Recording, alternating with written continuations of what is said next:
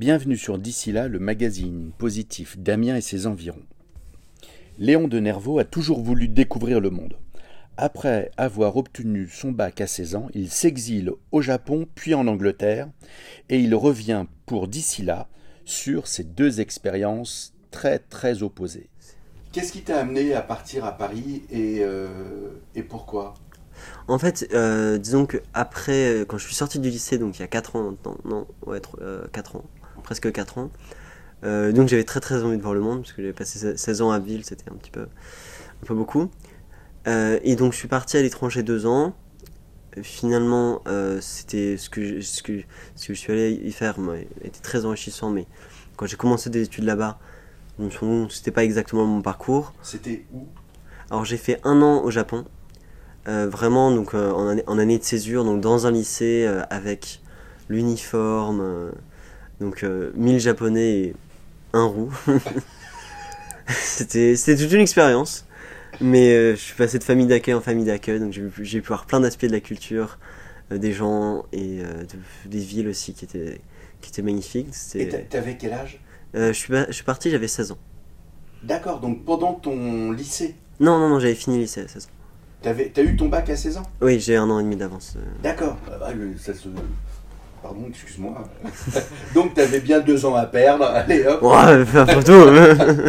Et donc, le Japon, tu étais dans quelle ville? J'étais à Fukuoka. C'est euh, ce, qui était désigné, ce qui était désigné sur les sites comme une petite ville du sud. D'accord. Il y avait un million et demi de, euh, d'habitants. Un, un, million deux cent mille habitants. J'ai fait le calcul, la ville, c'est 0,02% de ça. D'accord. Et donc, à 16 ans, tu pars à l'étranger. Voilà. C'est quand même une aventure particulière, euh, si jeune. Mhm. Euh, qu'est-ce que tu en retiens du Japon? Ben En fait, j'en retiens, euh, vu que j'étais tout seul, donc c'est un peu la première fois que j'ai, entre guillemets, j'ai autant quitté le nid. Donc évidemment, il y a eu des moments bah, qui étaient difficiles, surtout, enfin, surtout en milieu d'année où le, comment dire, l'enthousiasme s'essouffle un petit peu de de l'arrivée. Puis, euh, on n'a pas encore le niveau en japonais nécessaire, nécessaire pour vraiment s'amuser. Mais euh, ce que je retiens, c'est vraiment des gens absolument incroyables. Je pense à certaines de mes familles d'accueil avec les, euh, avec les certaines des personnes les plus chaleureuses que j'ai jamais rencontrées. Et puis aussi les cours, donc toute cette expérience d'être dans un uniforme, etc. Qui était, c'était pas toujours fun. Mais c'était, maintenant que je me dis, mais comment est-ce que j'ai pu arriver là-bas? C'était c'était les cours de calligraphie c'était les cours avec les cours de japonais avec un prof qui, n'avait aucune idée de comment faire un cours de japonais donc euh, qui nous racontait absolument n'importe quoi. C'était les cours de foot euh, deux fois par semaine avec euh, des avec des personnes qui étaient survoltées et moi qui n'avais aucune idée de comment jouer au foot. Et donc tu m'as dit que tu avais un deuxième pays. Ouais oui oui en fait après je suis parti en Angleterre. D'accord. Parce que je voulais je suis parti à Brighton, Brighton sur la côte sud en Cornouailles Exactement. Et d'ailleurs, j'y retourne cet après-midi après euh, un an et demi d'absence. Euh, D'accord. Et Brighton, alors, parce que là, c'est une claque entre euh, un pays, le Japon, qui est super normé, mhm. et puis l'Angleterre, où tu as une ah, espèce de, de, liberté.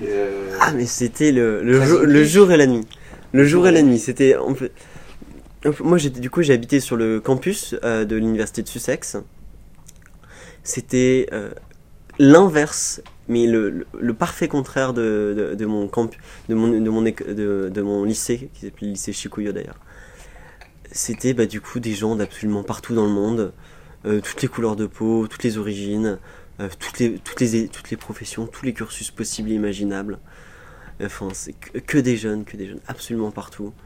Et c'était incroyable. Ce podcast est terminé. J'espère que celui-ci vous aura plu.